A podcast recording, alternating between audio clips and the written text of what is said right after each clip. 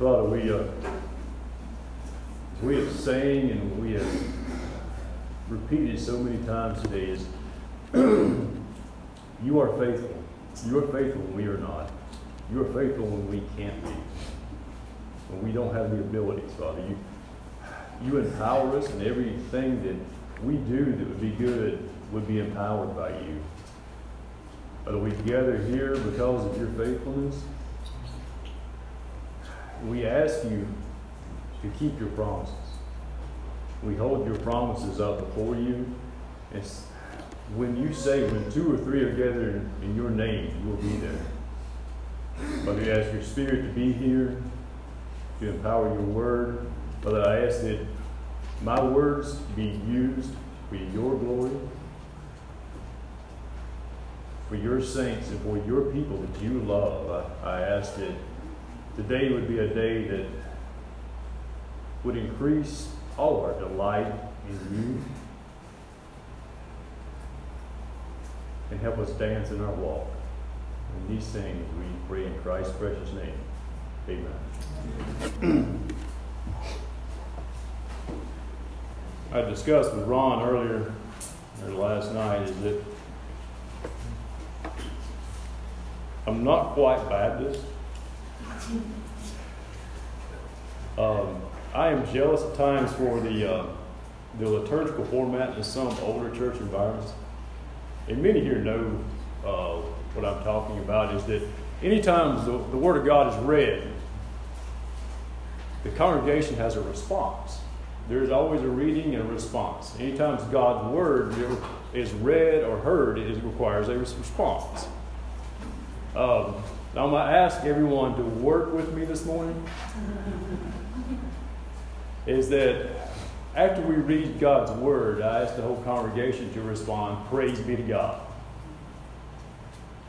Let's try this out one time. We'll practice. This is the word of the Lord. Praise God. Praise God. Remember to do that to Justin if he gets back. He's liable to fall through the window.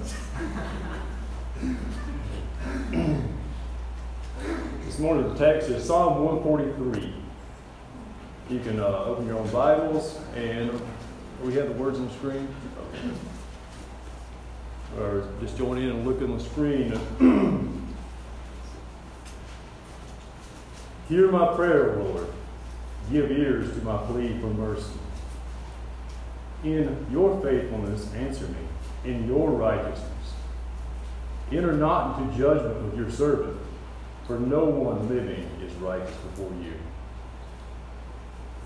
For the enemy has pursued my soul, he has crushed my life to the ground. He has made me sit in darkness like those long dead. Therefore, my spirit faints within me. My heart is appalled. I remember the days of old. I meditate on all that you have done. I ponder the work of your hands. I stretch out my hands to you. My soul thirsts for you like a parched land. Answer me quickly, O Lord. My spirit fails. Hide not your face from me, lest I be like those who go down to the pit. Let me hear in the morning of your steadfast love, for in you I trust. Make me to know the way I should go, for to you I lift up my soul. Deliver me from my enemies, O Lord. I have fled to you for refuge. Teach me to do your will, for you are my God. Let your good spirit lead me on level ground. For your name's sake, O Lord, preserve my life. In your righteousness, bring my soul out of trouble. And in your steadfast love, you will cut off my enemies, and will destroy all the adversaries of my soul. For I am your servant. These are the very words of God. Praise God. Let's set a context and place with this song.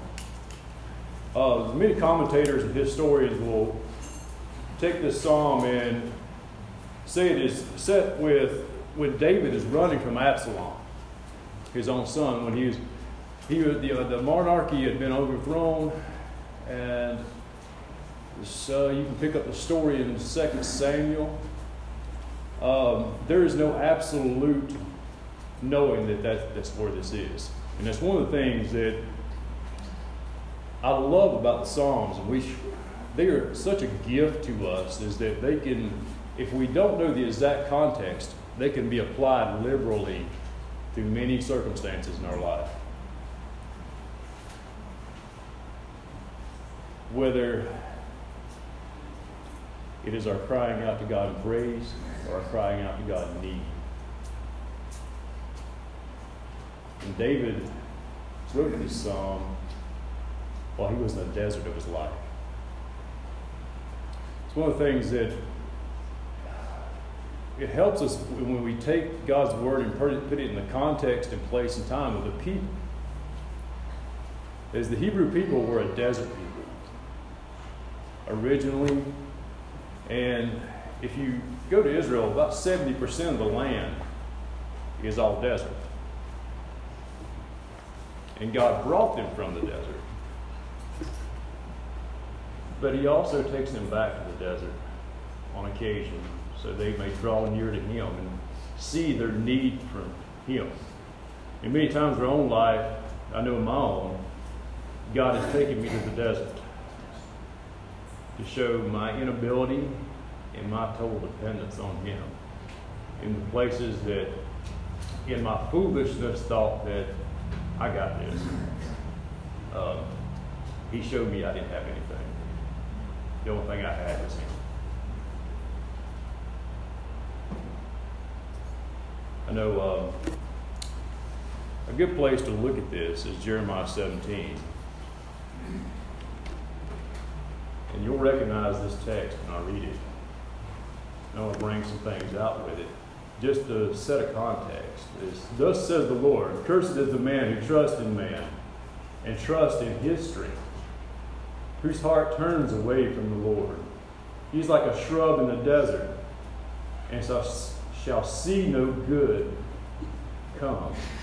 He shall dwell in the parched places of the wilderness, in an uninhabited salt land. Blessed is the man who trusts in the Lord, whose trust is in the Lord.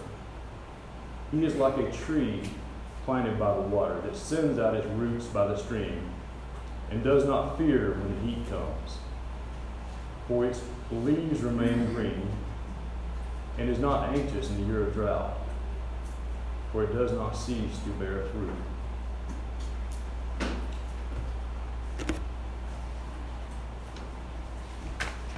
I don't know how many here this morning I want to be careful and sensitive that. I know many of you are in a desert right now, whether it's a small desert or a large desert. There's times it feels like God's absence, whether it be physical or spiritual, or just uh, an emotional need that we may have, or something in our life that is really touching upon us. But I'd like to ask, how's your prayer life? Are the circumstances in life sending you to God, or are they running, making you run away from God? As I said, God takes His people and He brings the desert to make us run back to Him. And it's been a hard lesson in my life. Is to run back to Him instead of run away from Him. When you want to draw near to God, He always says, go to the desert. That is my land. Your land is the promised land. Egypt is the Pharaoh's land, but the desert, that belongs to me. And the further you go into the desert, the more you'll see me. I'm jealous for everyone's prayer life, including, I mean, I'd love to see my own prayer life increase. And I'm jealous for all Christians to have a prayer life, especially the, the condition this country is in. Not only just to pray for change and for revival, but just for our hearts to be revived. To see joy in the lives of Christians despite circumstances.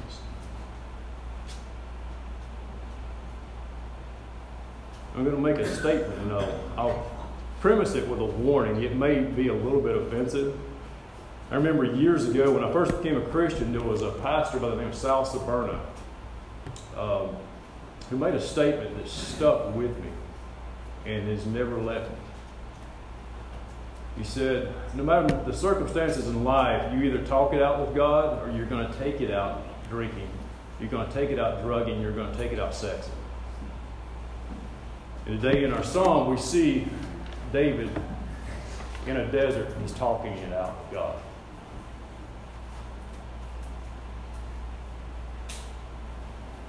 In the opening lines, you'll put your eyes on the text. In verse 1 and verse 2, hear my prayer,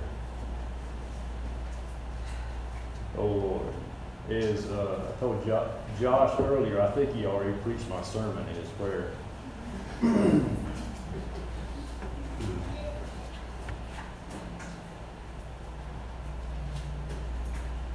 David's psalm gives us a model for prayer that is very wise to follow.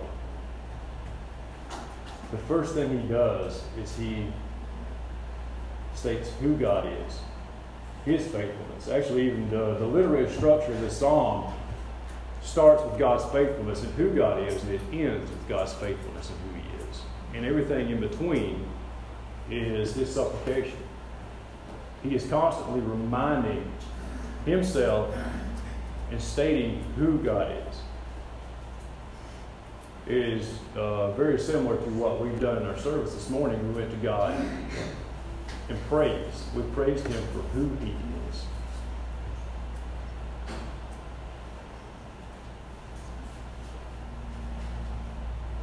Knowing that, as a reminder, I know Justin has spoken this before. Uh, David appeals in his prayer to the Lord. And for those, for those who are not familiar with the biblical text, anytime you see that L O R D in all caps, that is the name Yahweh, the personal name for God. Is, uh, is Joshua's praise, the, the sovereign, the eternal one, the unmoved first cause of all creation. The one who stepped out on the front porch of heaven at the dawn of time and spoke and the wor- world came into being, the universe came into being. It sounds almost very light, but the fact that we can go to God in prayer, we can go to this God, is a blood bought privilege that was paid for by Christ.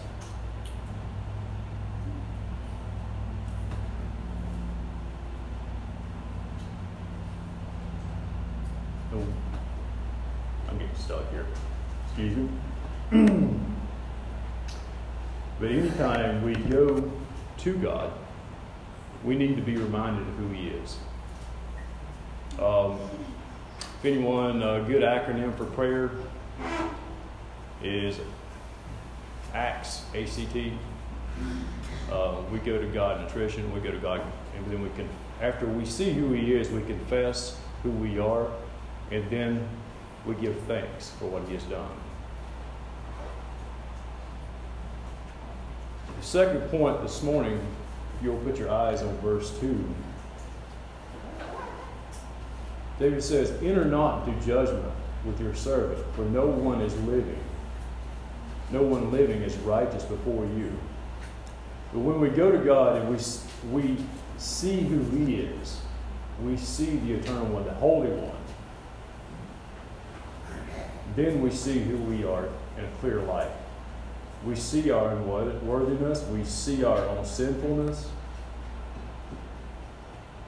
And David is giving a confession here. It is not a uh, it's not the cultural cliche that nobody's perfect. More often than not, when someone you hear that is someone is actually trying to give justification for their own sin by comparing themselves to other men. David is comparing himself to God and who he is as he stands in front of him. And it's an honest assessment of the plight of sinful mankind who is standing in the presence of the Holy God. As we were reminded of the words of the Apostle Paul no one is righteous, no, not one. All have fallen, fall short of the glory of God.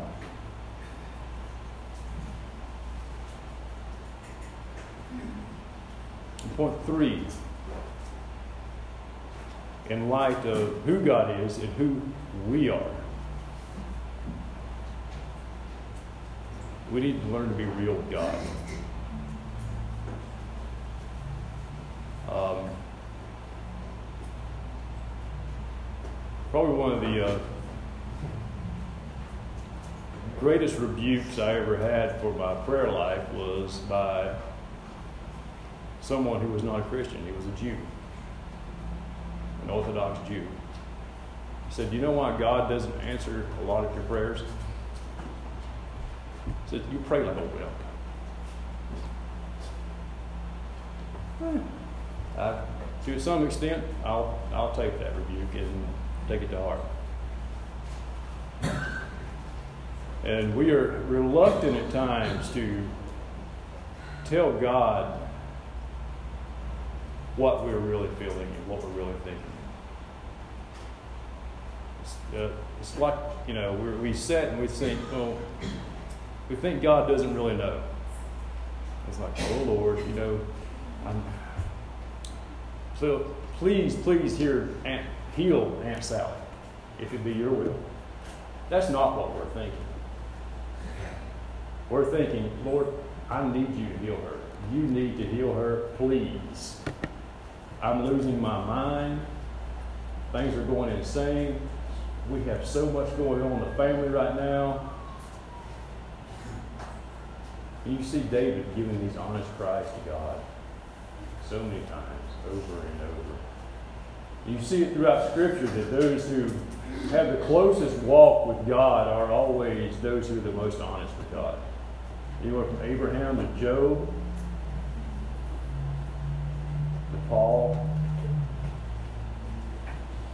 Paul asking for his thorn, God to relieve him of the thorn in his flesh. The prayers of David again. That, I'll uh, read verse 3 through 8. For the enemy has pursued my soul, he has crushed my life to the ground. He has made me to sit in darkness like those long dead. Therefore, my spirit faints within me. My heart within me is appalled. I remember the days of old.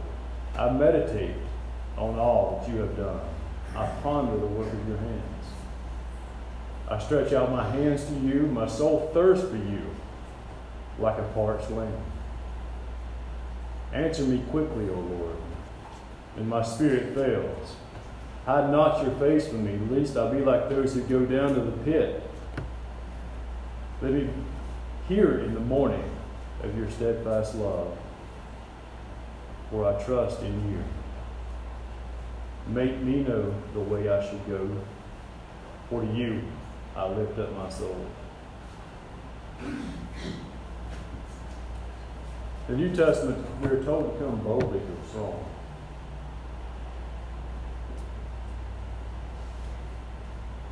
many times we, I know with myself, it's very true. I, I cringe back from God.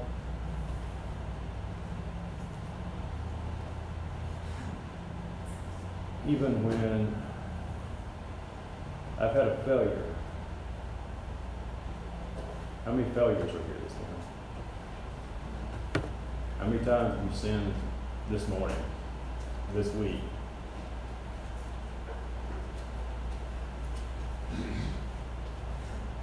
I, don't think I made it out of the house. In our failures, God is faithful. That, as we fight sin, we're going to fail. But God is faithful. He said, I remember the days of old. He remembers God's faithfulness here. And He, as I've stated before, has earned us the right and the privilege to come before Him in repentance to ask for help. And there's a, a concept that I would I want to be careful how I bring this across, but um, where's Roberta? She's not here this morning. There she is. Uh, Roberta will know what I'm talking about. The word chutzpah. Um, it actually comes, it's in our day and time, the word chutzpah is actually taking on a negative connotation. But the root word chutzpah in the, the Hebrew is an undying persistence, a holy boldness, an impetuousness. And you see this throughout Scripture. Abraham, when he goes to, or when God actually comes to him and he's, he's asking him to spare Sodom. Lord, if there's 50 that week, well, if there's 10. And he goes on and on and on, and he argues with God. Respectfully, humbly.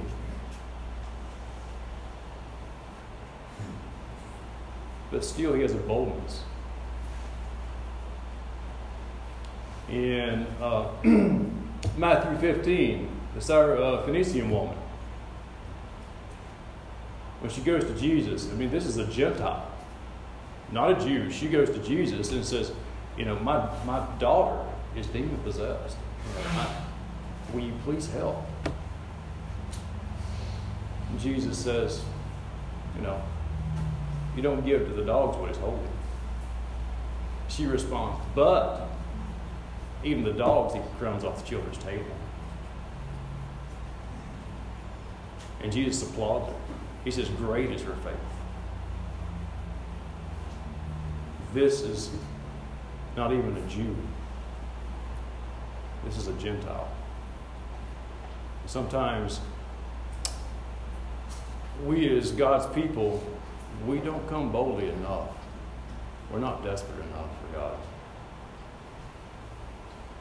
We are not desperate enough to see Him move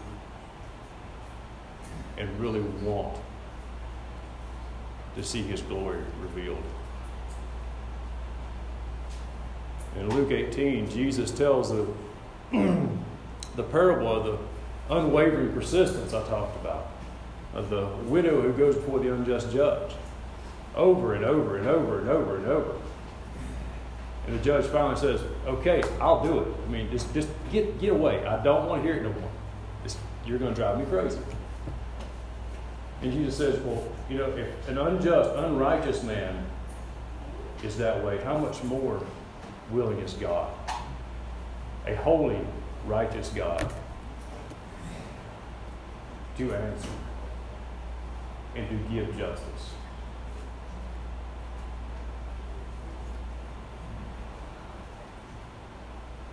But along with being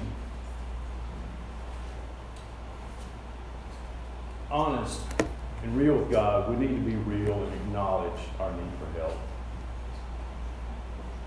David admits here in the psalm that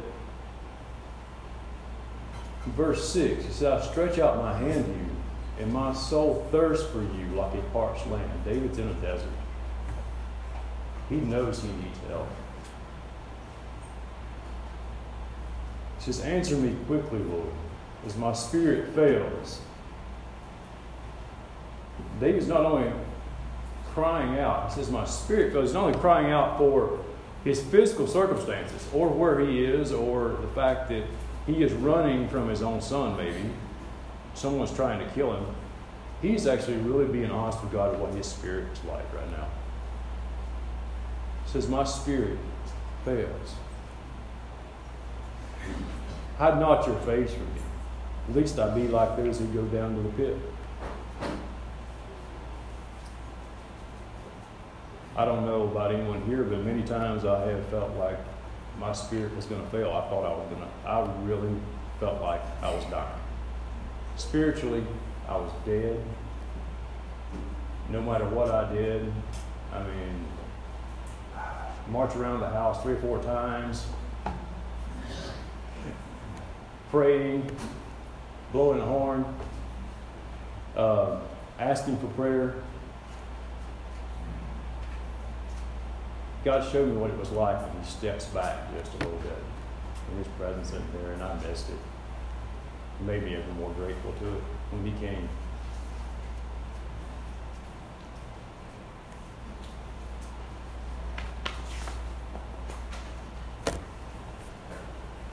I'm going to be, um, this is a, a good place to really get something across is that, especially when we read the scripture, we need to understand there is a difference. We as Christians, we all have the indwelling presence of the Holy Spirit. But there is a difference between God's omnipresence everywhere, his indwelling presence, and his manifest presence. And David is asking for a manifest presence. He knows what it's like to see his spirit manifest. You know, like the warrior David, who has took God has took him through many battles. He's given him praise and the glory for all, all the battles he's won. He knows what it's like to be anointed by God.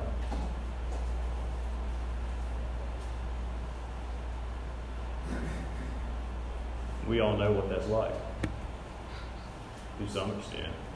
We have these days that it seems like well, God is right with us, walking with us. We're, we're kicking sin's butt. We're delighted in everything in the things of God. We, we have so much joy. And then God takes a step back. Or we take a step away. We get accustomed to thinking that we don't need God or this is just us. We're, we're doing all this on our own.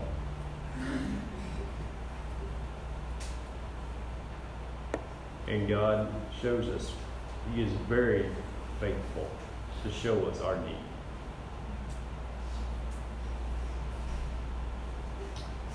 And second, we absolutely need God to live our holy lives.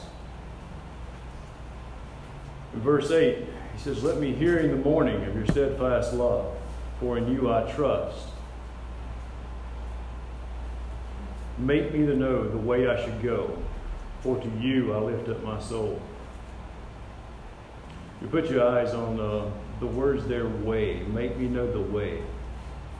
In other translations and other places, the same word is path. It's also statutes. Let me know your will, that I can walk in your will, would be a, a loose paraphrase.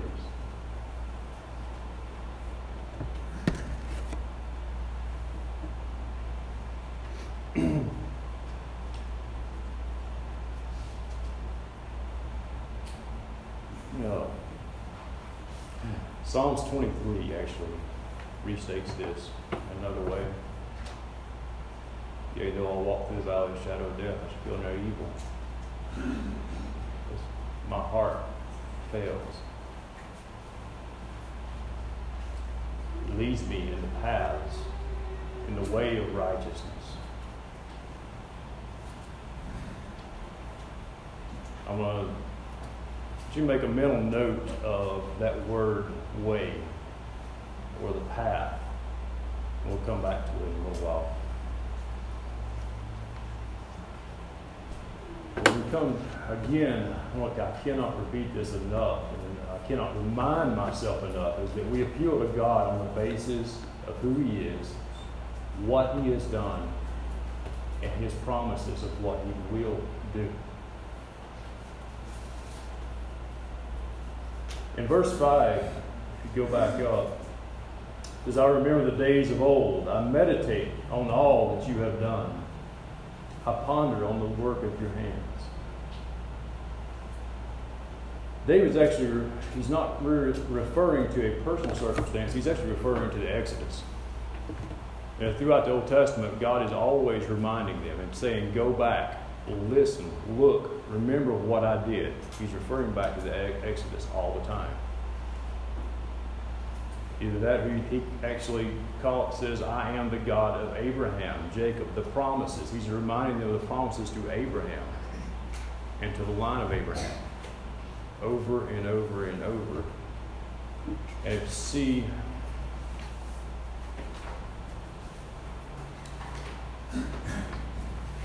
actually in Deuteronomy 32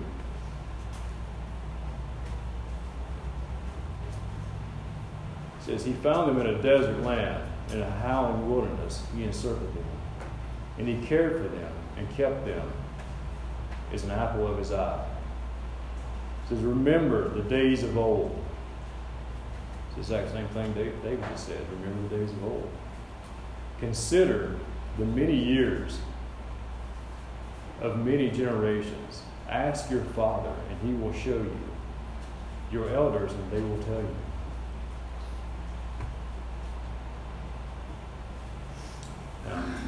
again, make a mental note, remember the Exodus.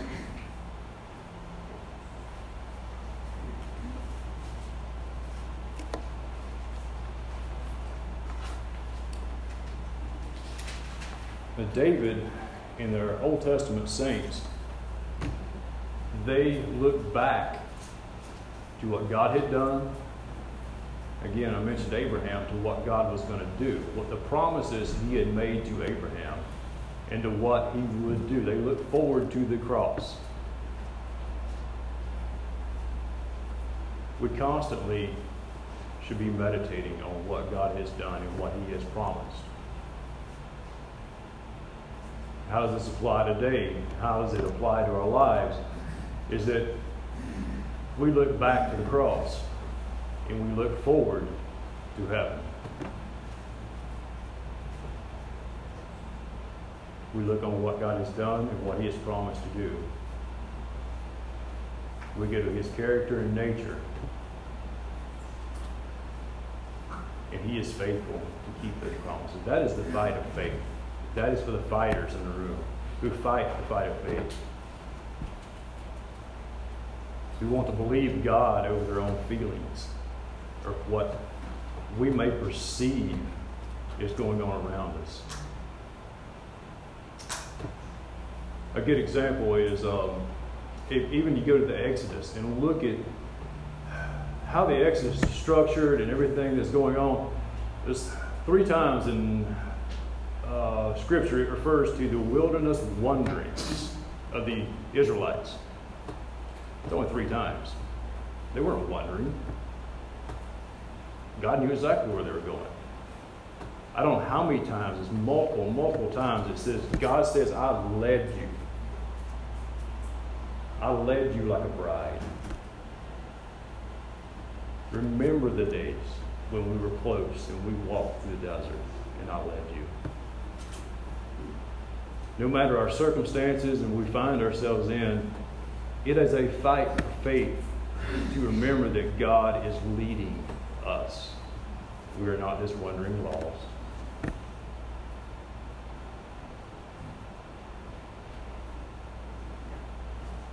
it doesn't matter that whether or not it's the loss of a job, loss of a loved one, a health crisis, and I don't speak lightly of that.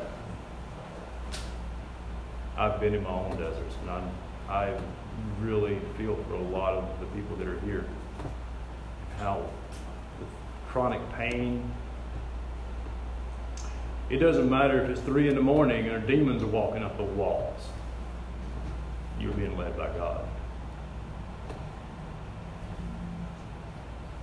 And we appeal to God on the basis of who He is, what He has done, what He has promised to do. Verse 11 says, For your name's sake, we're called by His name. It's not anything we bring, anything we do, it's not our faithfulness. It's His faithfulness to us. We're called by His name. We are His people. And He is jealous for His people.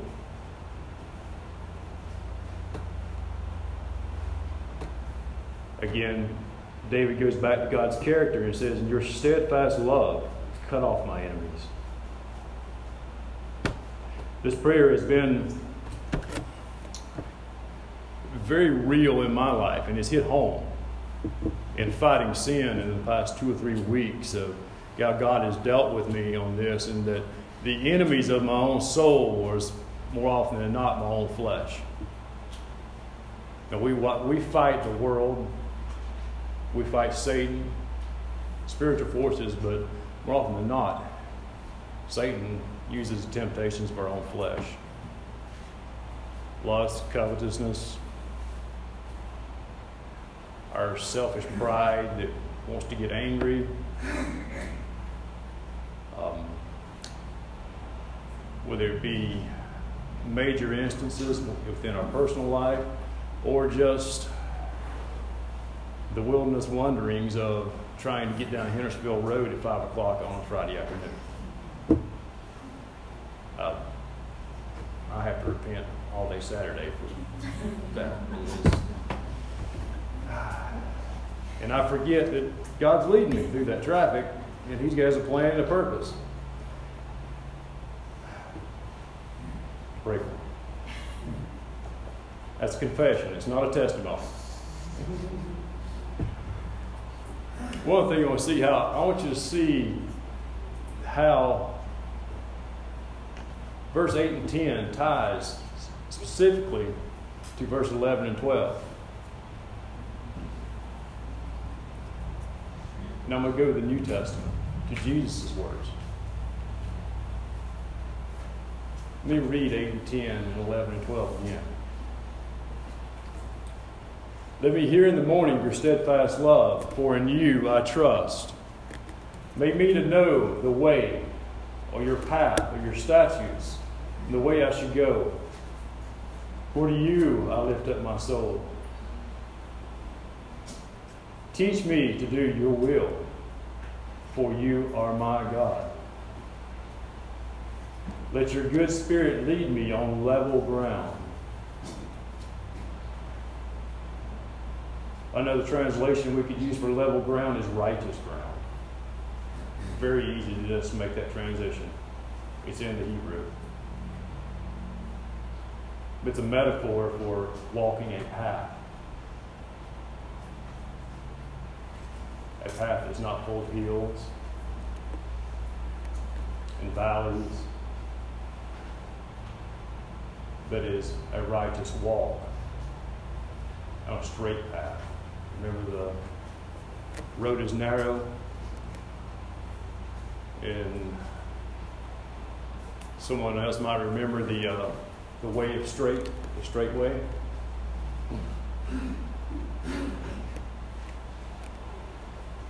Like I said, I'm going to go to the New Testament and see if you can track with me here for a minute in how the path in our walk, in a righteous walk, brings us all together in Christ. Matthew 11, 27 through 30. Again, you can write this down. You don't have to go there. Just go back to it later. Matthew 11, verse 27 through 30. All things have been handed over to me by the Father. This is Jesus speaking. And no one knows the Son except for the Father. And no one knows the Father except for the Son. And anyone whom the Son chooses to reveal him. Come. Come to me, all who labor and are heavy laden, and I will give you rest.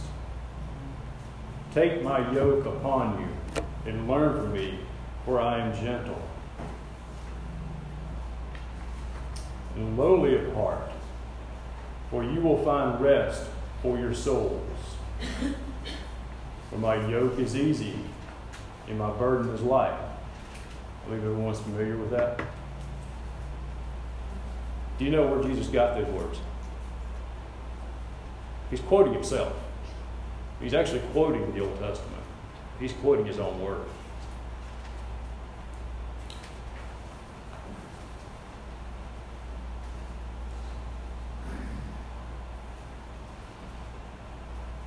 You go back to uh, Exodus 33,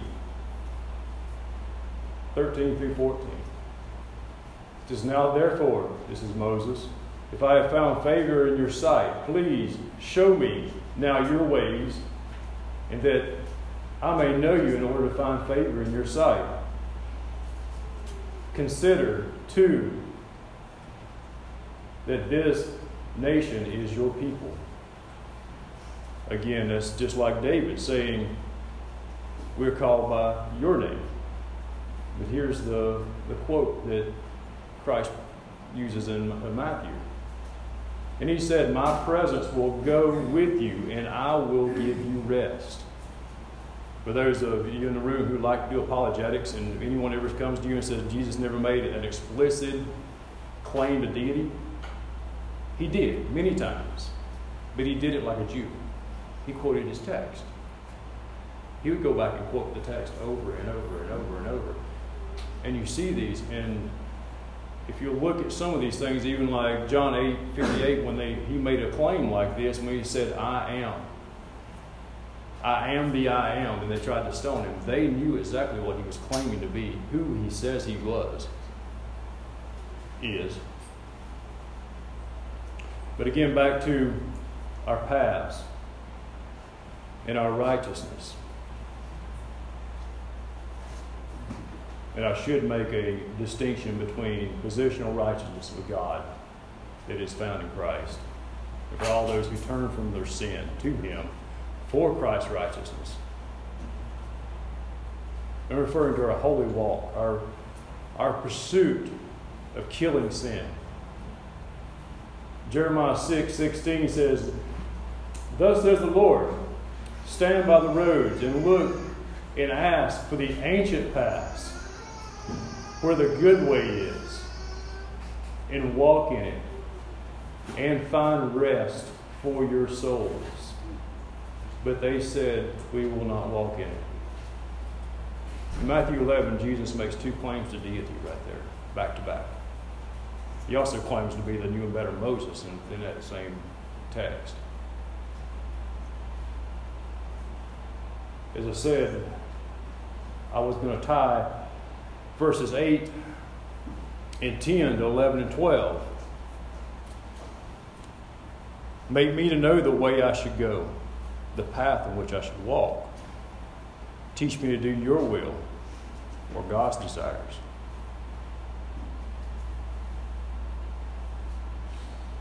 Eleven and twelve, for your name's sake, preserve my life.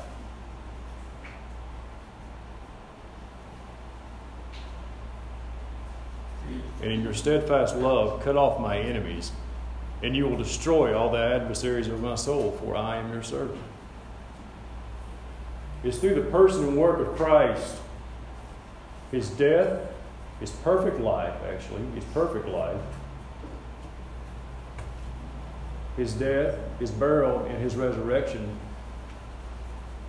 and his setting beside the Father at his right hand, pleading for us praying for us. That is the promises of God. He is, as we have stated, I, I almost said there's no reason to preach the sermon this morning. We already sang it and we already prayed it. Is it, do we, how do we know the way we should go, the path we should walk? Jesus said, I am the way, the truth, and the light. He is the path. He gives us a position with the Father.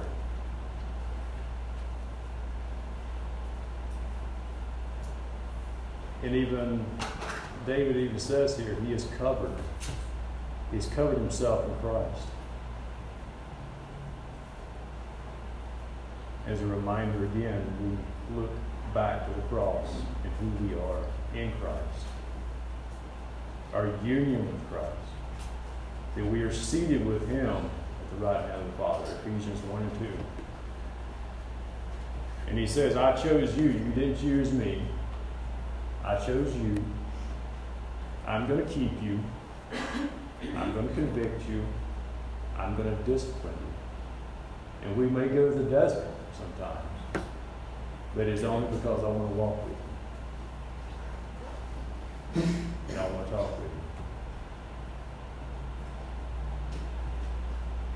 As we come boldly yet humbly before God, again, remember, it is a blood bought privilege. And it cost a lot for that privilege to come before God. As we were separated from God in Adam,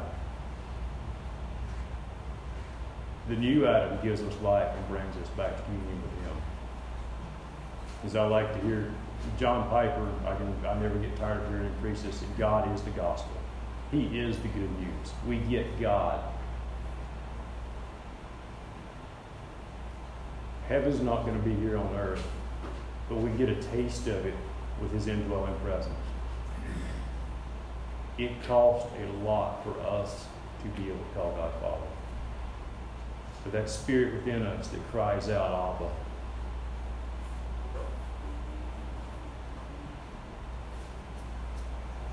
But the greatest thing is He gives a promise to help us walk and to get us to the promised land. And to show us the right paths, the righteous paths, and the way we should walk, where we should go, how we are to do these things. As uh, Justin said the other day, uh, caught him in the sermon, he said, You know, it's just too good to be true. There are many things about Christian life that's just too good to be true but they are. If you'll uh, pray with me one more time. Father, we thank you for your word, for your comfort. Where would we be without your word to remind us?